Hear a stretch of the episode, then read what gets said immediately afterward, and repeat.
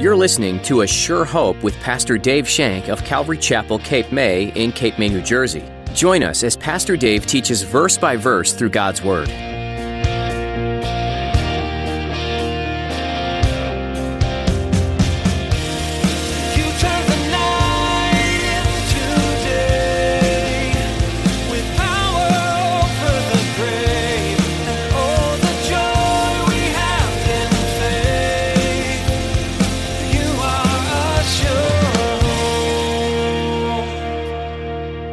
Are you wasting the promises of God? I can tell you. There's one promise of God, I think that's being wasted in some of you. The promise of the Father, the Holy Spirit. I see that wasting because you refuse to allow the Holy Spirit full access to your life. You don't want to, you got some notion in your head that's non biblical. But yet you read the scriptures and you tell me you believe the scriptures and you can say it there. And I can tell you, not one person who ever, ever, ever, ever succeeded in ministry without the Holy Spirit. All too often, believers will seek to live their lives and follow God's call in their own strength. Today, Pastor Dave will encourage you to remember you have the Holy Spirit in you who fills you, strengthens you, and equips you to do the work of God and to live rightly for Him. You simply can't do it without Him. Now, here's Pastor Dave in the book of 1 Kings, chapter 14, as he continues his message God is not mocked.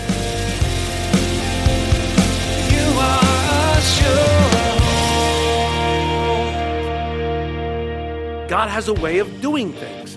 And as a leader of God's people, and as a leader in God's church, and even in any ministry, you want to do it God's way. Even in marriage, you want to do it God's way. You want to do these things according to God's plan. It was only by grace that God allowed Jeroboam to be king of the northern tribes. God had given that to him. He was supposed to walk in the steps of David. He was supposed to keep God's commandment. He was supposed to follow the Lord and do only what was right. But he did not. He didn't do it. Look what it says. It says Jeroboam did more evil than all who were before him. Yeah, that's a group. He did more evil than all who were before him. He provoked God to anger by making other gods for himself, molded things, and he was speaking of the two calves that he made. He cast God behind his back. He cast God behind his back. And this is, according to one commentator, this is a powerful description of intense contempt towards God. When you cast God behind your back. Look what it says in Ezekiel 23 35. Because you have forgotten me, Ezekiel is speaking, and cast me behind your back, therefore you shall bear the penalty of your lewdness and your harlotry. God speaking. Cast them behind your back. I have no need for you, God. I can do this all by myself. Wow. There's some dangerous ground there, man. There's some dangerous ground on that one. Jeroboam could have had a long lasting dynasty. Jeroboam could have had a long lasting dynasty, but he wasted the promise of God. He wasted the promises of God on unbelief, on idolatry, and outright rejection of what God wanted to do with his life. Now, how do I relate that to us? Are you wasting the promises of God? Are you wasting the promises of God? I can tell you. There's one promise of God, I think that's being wasted in some of you. The promise of the Father, the Holy Spirit. I see that wasting because you refuse to allow the Holy Spirit full access to your life. You don't want to, you got some notion in your head that's non biblical. But yet you read the scriptures and you tell me you believe the scriptures and you can say it there. And I can tell you, not one person who ever, ever, ever, ever succeeded in ministry without the Holy Spirit. It's not going to happen. You having trouble in your Christian walk? Where's the Holy Spirit in your life? The Holy Spirit, the helper, the comforter, who will come in and lead you into all truth, who will give you all strength, who will conform you into the image of Jesus Christ, who will do all sorts of things in your life if you would allow him to. There's a submission there. There's a submission there. Jesus is in heaven, praise God. He ascended the throne. Praise God, he's there making intercession for us. Hallelujah. God has always been in heaven. God the Father.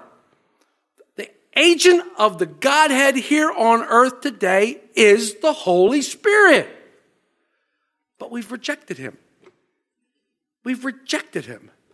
We've said, no, I don't want him. When you say that, you're saying no to God. You're rejecting God. And I don't understand it. You're wasting the promises that God has wants to give you and flow out on you. When Jesus spoke at the tabernacles, he says, If anybody believes in me, out of him will flow torrents of living water. Speaking of the Holy Spirit, torrents of living water. What does that look like? I don't know, but it sounds like a lot of water. Sounds like a lot of water. What does water always represent? Life. Represents life. Out of him will flow all this life will come out of him as he speaks these words. So, what does the prophet do? He says, Jeroboam, you could have had this, but now you have to have this. And he pronounces judgment on the house of Jeroboam.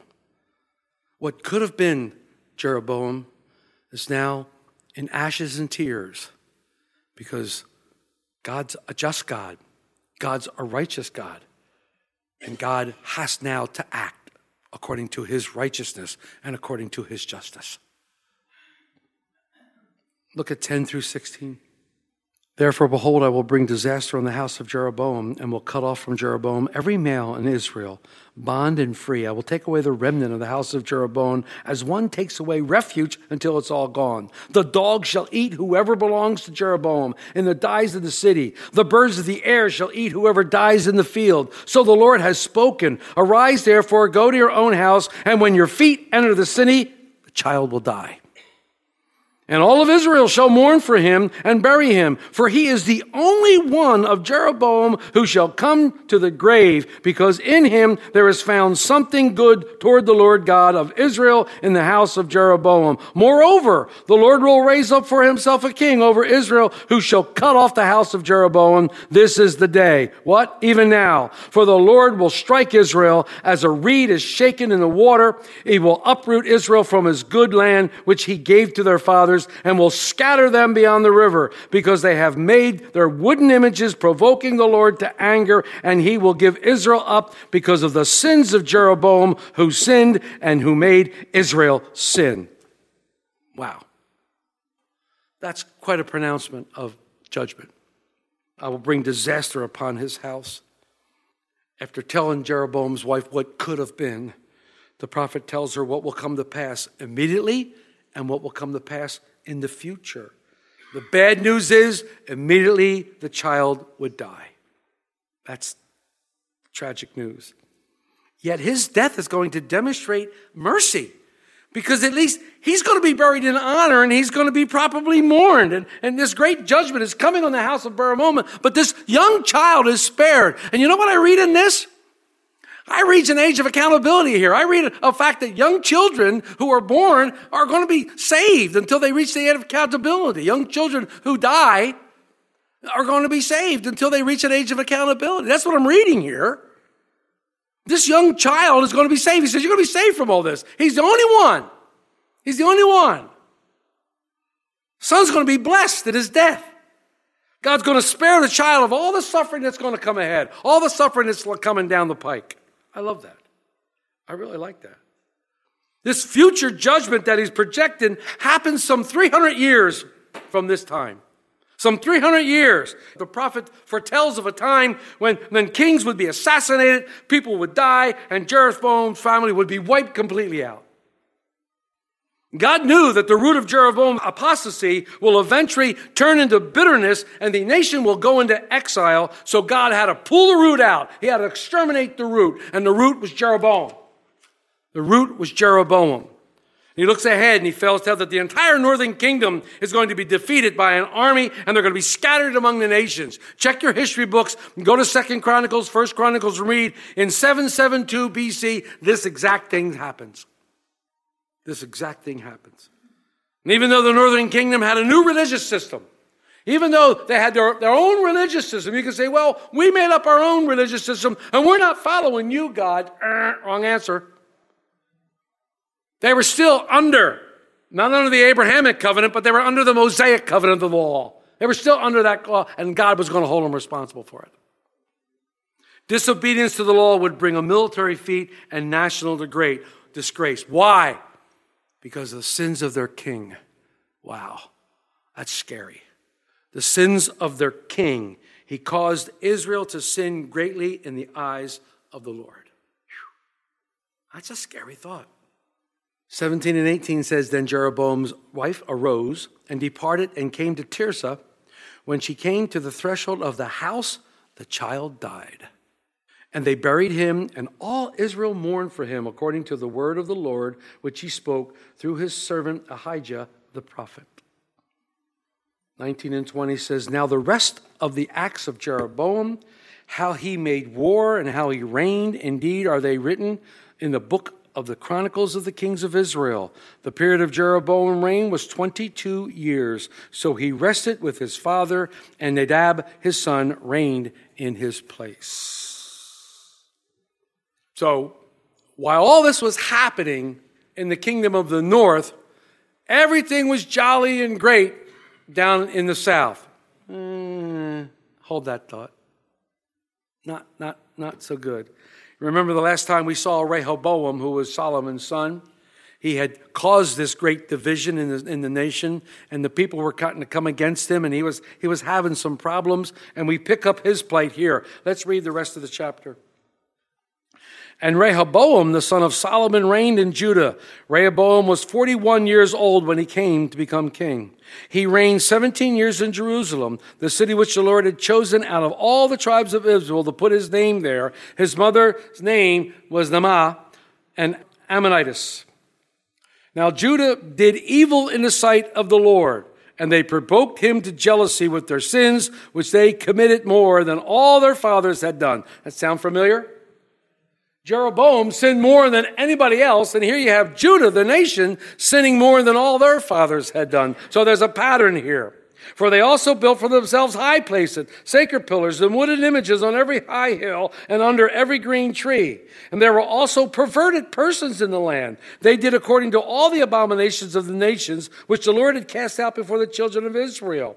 And it happened in the fifth year of King Rehoboam that Shishak, king of Egypt, came up against Jerusalem. And he took away the treasures of the house of the Lord, the treasures of the king's house. He took away everything. He also took away the gold shields which Solomon had made. Then King Rehoboam made bronze shields in their place and committed them to the hands of the captains of the guard who guarded the doorway of the king's house. And whenever the king entered the house of the Lord, the guards carried them and he brought them back into the guard room. Now the rest of the acts of Rehoboam and all he did, are they not written in the book of the Chronicles of the kings of Judah? There was war between Rehoboam and Jeroboam all their days. So Rehoboam rested with his fathers and was buried with his fathers in the city of David. His mother's name was Naamah and Ammonitess.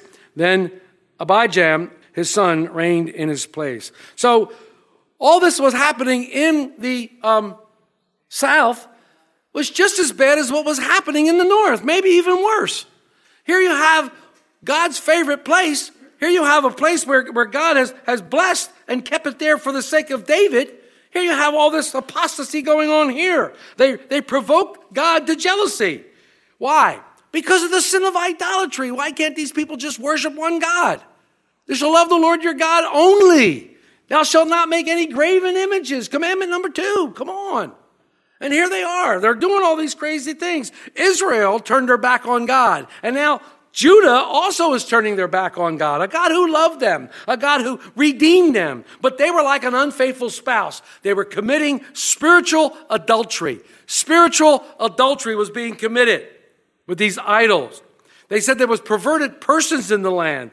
And what they were describing here were prostitutes associated with the worships of idol. You know, you had in Paul's day, you had Ephesus the great city of Ephesus. In the center of Ephesus was this huge temple to, to the goddess Diana. What was she the goddess of?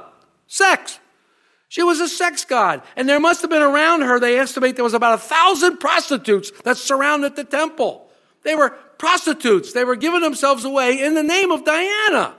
This is an abomination to the Lord. There were men there giving themselves away. This is an abomination to the Lord, and that's what it says. Look at the depravity. They're, they're taking what they knew of the Canaanite nations and they're drawing them in. This is horrid. No wonder God is not happy with them. No wonder things befall them. Look what they're doing. It was in the fifth year of King Rehoboam's reign. This wasn't far after David died. His fifth year. This wasn't very far after David died that, that this enemy comes in. This enemy comes in and basically ransacks the place. Takes all the gold, all the treasures that were stored up. Solomon worked, I mean, you know, we complained about Solomon gathering materials, and we talked about that and all the gold that he constantly gathered. Well, this guy comes in from Egypt, but he takes it all. He takes it all. Now, how did he get in? What did they do? Just, oh, yeah, here's our gold. Take it. Well, I think what happens is, you know, Solomon was boasting about all his gold and showing all these people, and they were getting ideas. And then they come up against his son, who happened to be a little weak, and he allowed them to do it. So what does he do? Well, we're going to replace these gold shields with bronze. Could anybody tell me what bronze represents in Scripture? Judgment, sin, judgment. Yeah, absolutely. So they're carrying around sin shields. they're carrying around these bronze shields that represent sin, that represent God's judgment. And that's what's happening here. This is crazy. This is absolutely crazy. This guy Shishak came against Jerusalem. And if you look at Second Chronicles and you look at the archaeology, you can find all the accounts there. The attack succeeded because Rehoboam didn't establish himself. He didn't, he didn't gain control of his people. He forsook the law of the Lord and he went the way that Israel was going. You look at Second Chronicles 12, 2. This guy takes all the houses away. My goodness, Solomon made so many shields 500 shields, 200 large, 300 small. These are great display. I can imagine what the house of the Lord looked like with all these shields all around, around them.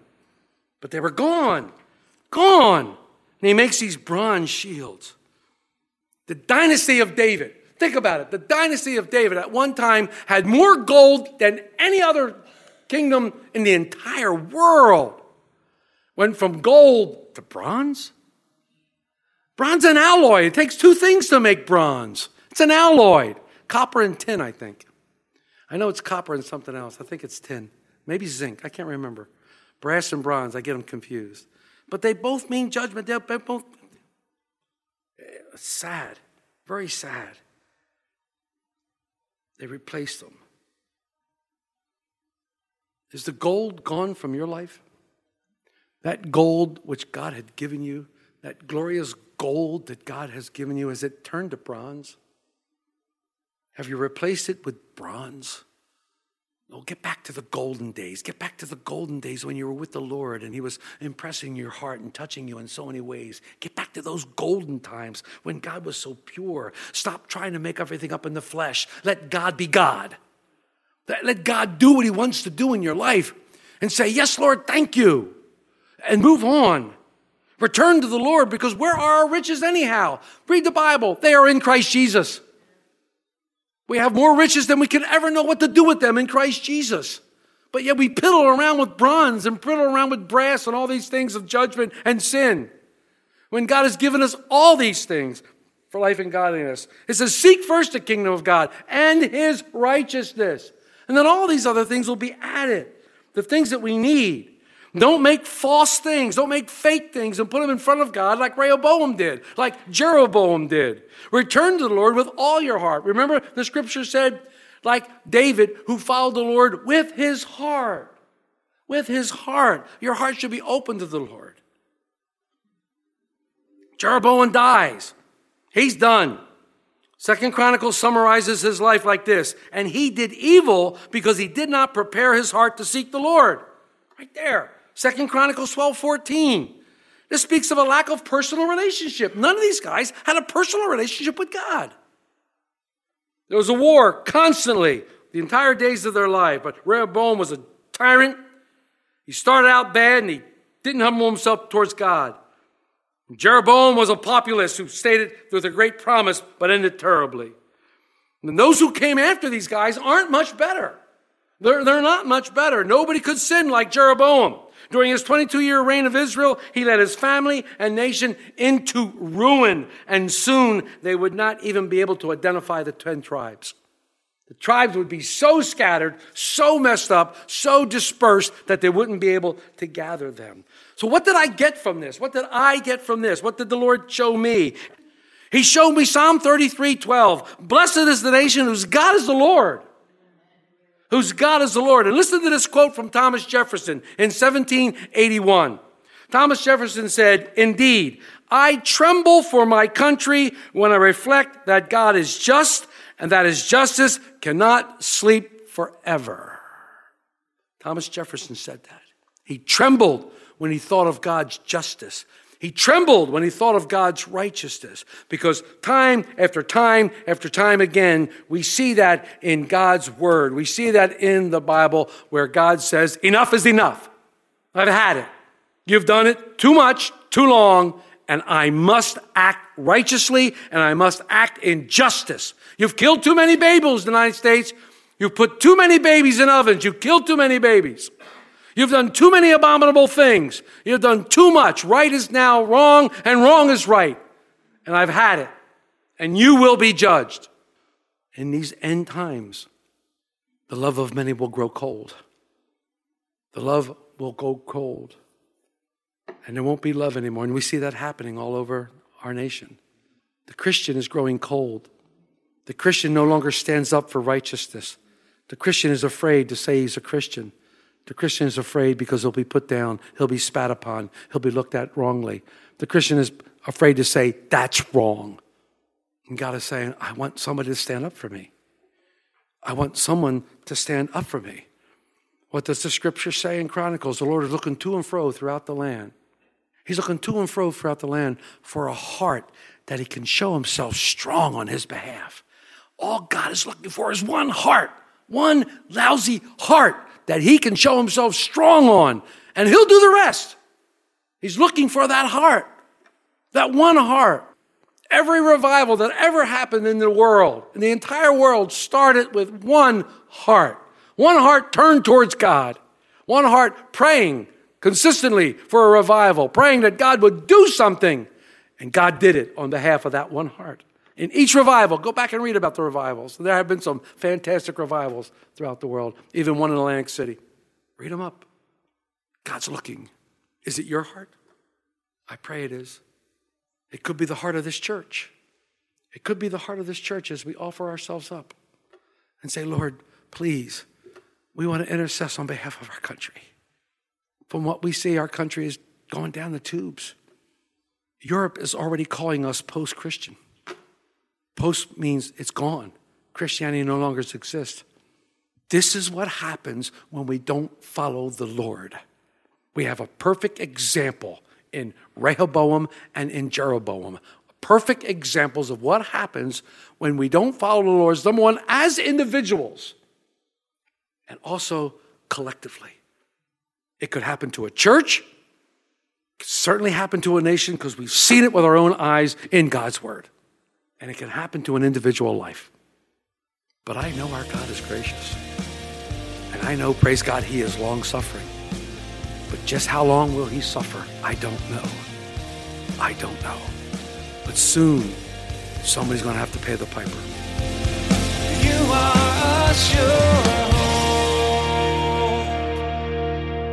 This has been another edition of A Sure Hope with Pastor Dave. Thanks for tuning in. Throughout the book of 1 Kings, we read about rulers who had victories and rulers who failed miserably. King Solomon, known as the wisest king, made his own fair share of mistakes in his life. In fact, in his later years, he began to put his faith in wealth and women rather than wisdom of the Lord. How often do we do that? How often do we put our faith in the worldly things rather than in the Word of God? If you have some questions about what you heard today, we'd be happy to try to answer these questions or pray with you about what's weighing on your heart. Please don't hesitate to call us at 609 884 5821. Again, that number is 609 884 5821. Keep looking to Scripture for answers and know that we care about the journey you're on. We're so glad you tuned in to A Sure Hope today. You can hear more messages like this one from Pastor Dave at our website. Just click on the Messages tab when you visit ASureHoperadio.com. We'd love to meet you too. Each Sunday, we gather at 8:30 and 10:30 a.m., and you can find directions and more about Calvary Chapel Cape May by visiting ASureHopeRadio.com. You'll also find us on Facebook and YouTube. Links for both are at ASureHopeRadio.com.